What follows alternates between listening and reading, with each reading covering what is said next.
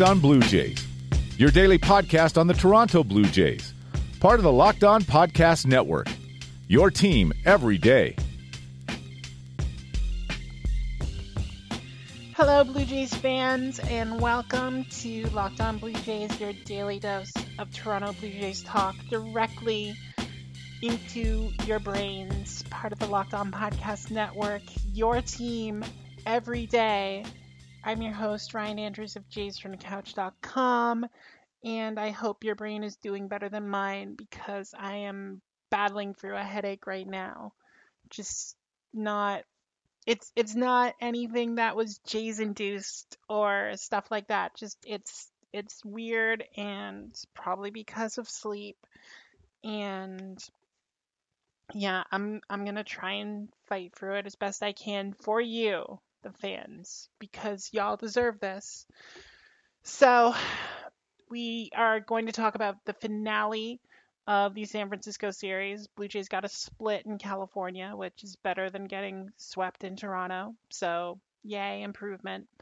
We are also going to preview the Chicago series that starts tonight and what can be expected from the starting pitching matchup and what the Blue Jays need to do to essentially make sure that series gets off on the right foot. But yeah, like I said, we will start with uh, what happened yesterday in a day game for the Blue Jays on getaway day.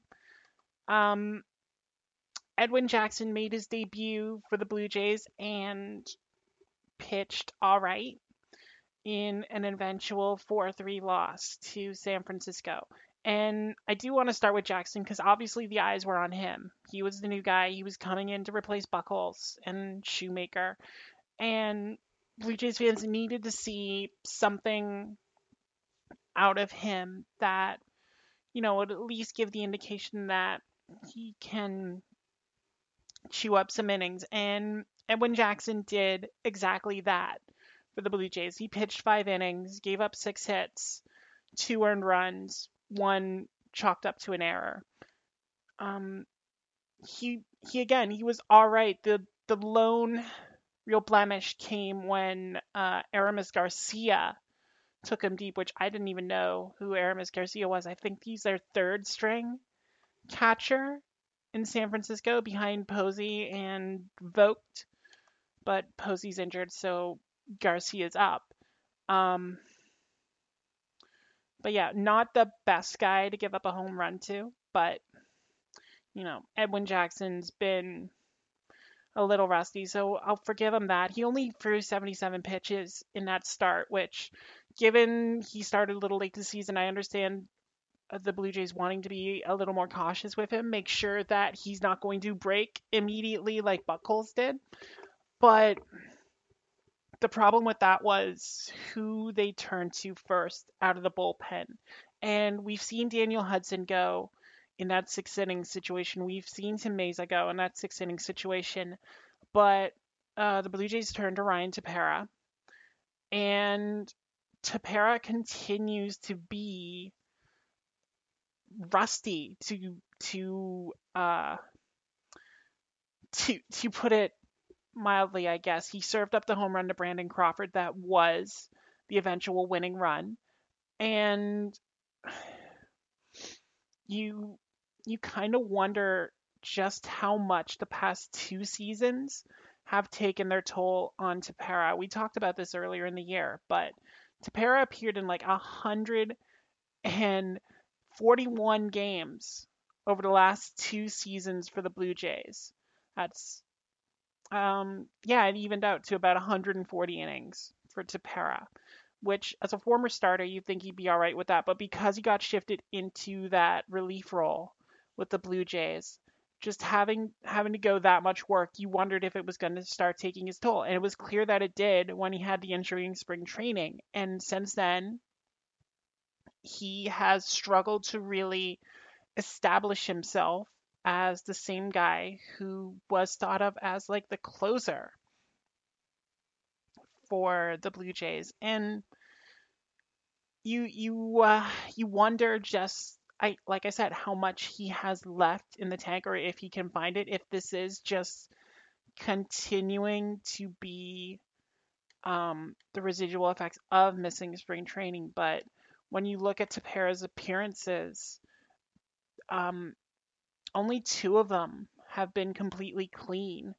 Well, technically three, but he got one out against Oakland. So, whatever, you're not getting a lot of credit for that.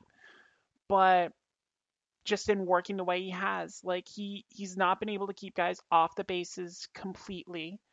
And that can be a problem. Like like you're coming in with a clean frame. You think that would be enough to to give you the confidence to just go out. But that's the second game-winning home run that Tepera has allowed in that situation and he's he's not proving himself to be as reliable as he could be. And honestly, with Jackson only going the five innings, I'm surprised that Sam Gaviglio didn't go out there and, you know, soak up an inning or two and try and keep the Blue Jays in it. But I know if you're going to have Tepera on the roster, you have to keep throwing him out there. And you have to hope that eventually he does figure it out and go back to being the guy who Blue Jays fans have come to rely on for a bit. That's going to be harder for him to do. He's 30 he's over 31 and a half now. So, you know, he's starting to reach the the end of his prime. And I I'm I'm not sure if the Blue Jays don't find an offer for him uh, before the deadline that he will remain on this team. So it will be interesting to see. Um, not much from a batting standpoint. Yesterday, Brandon Drury was the beneficiary of a lot of sloppy San Francisco play. He ended up scoring all three Blue Jay runs. Um, but again, the the Blue Jays just couldn't put together anything consistently, and the bottom half of the lineup was a joke. Um, getting a combined 0 for 15 performance is not going to help you win anything. It's not going to help you turn the lineup over or do anything like that. And that starts to raise questions on Teoscar Hernandez, um, whether or not he is going to be a part of this team in the future because he, he just can't find the ball right now. And uh, I believe he still has options left. I'd have to double check that. I don't think um, the Blue Jays can really afford to wait around with Teoscar because he is just not exhibiting good habits right now. And that you need to be able to bank on someone to at least go and put together good plate appearances. And like Teoscar hasn't been doing that for a while. So that is going to remain to be seen, I guess. But yeah, just confirm that Teoscar does have options left. At least according to an MLB.com article from last season, he had two years worth of options left. So theoretically, you could send Teoscar down and have him work on his swing in a lower pressure environment. Now, who would come up in that instance? Probably would be Lourdes Gurriel Jr., who's starting to hit again in Buffalo, starting to show he has the bat back in place. And I think the Blue Jays would take that opportunity to maybe see him in the outfield a little more.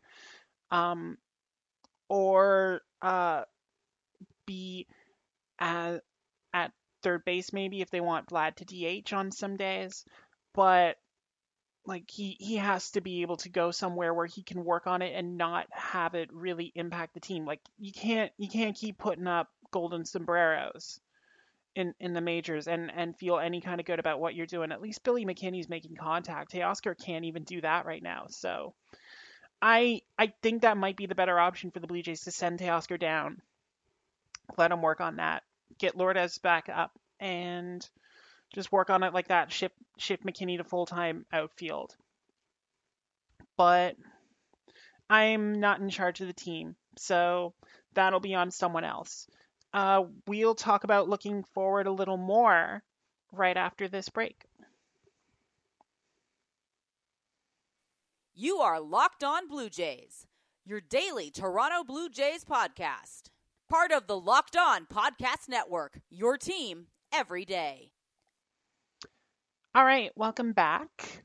So, the Blue Jays open up a four game series with the White Sox starting tonight. And last time we saw Marcus Stroman on the mound, he was having a bit of a meltdown, not being able to finish the inning um, not getting any run support to avoid loss number six on the season. So now he gets a much better matchup from a pitching standpoint. He's not facing a suddenly resurgent Ivan Nova, but instead he's facing Dylan Covey, who I expressed my fondest wishes for the Blue Jays to face an entire team of Dylan Coveys. Turns out that might be Detroit right now. But um, he does face Covey today. And the Blue Jays teed off on Covey the last time they saw him. So if they can do that tonight and let Stroman kind of settle into the groove that we've seen from him at times during the season, when he can just kind of settle down, just play with the timing a little bit more, not have to worry about really working from the stretch, um, that would go a long way to maybe quelling uh, some of the thoughts he had when he was leaving there, some of the angry thoughts that he directed to Pete Walker and Charlie Montoyo. And you know, just just get him back on the right side. Like no matter what you think of Marcus Stroman, whether you want to trade him, whether you want to sign him to the extension that he's probably earned at this point, um, you want to see him at his best for the Blue Jays because either way, that's going to get you to what you want.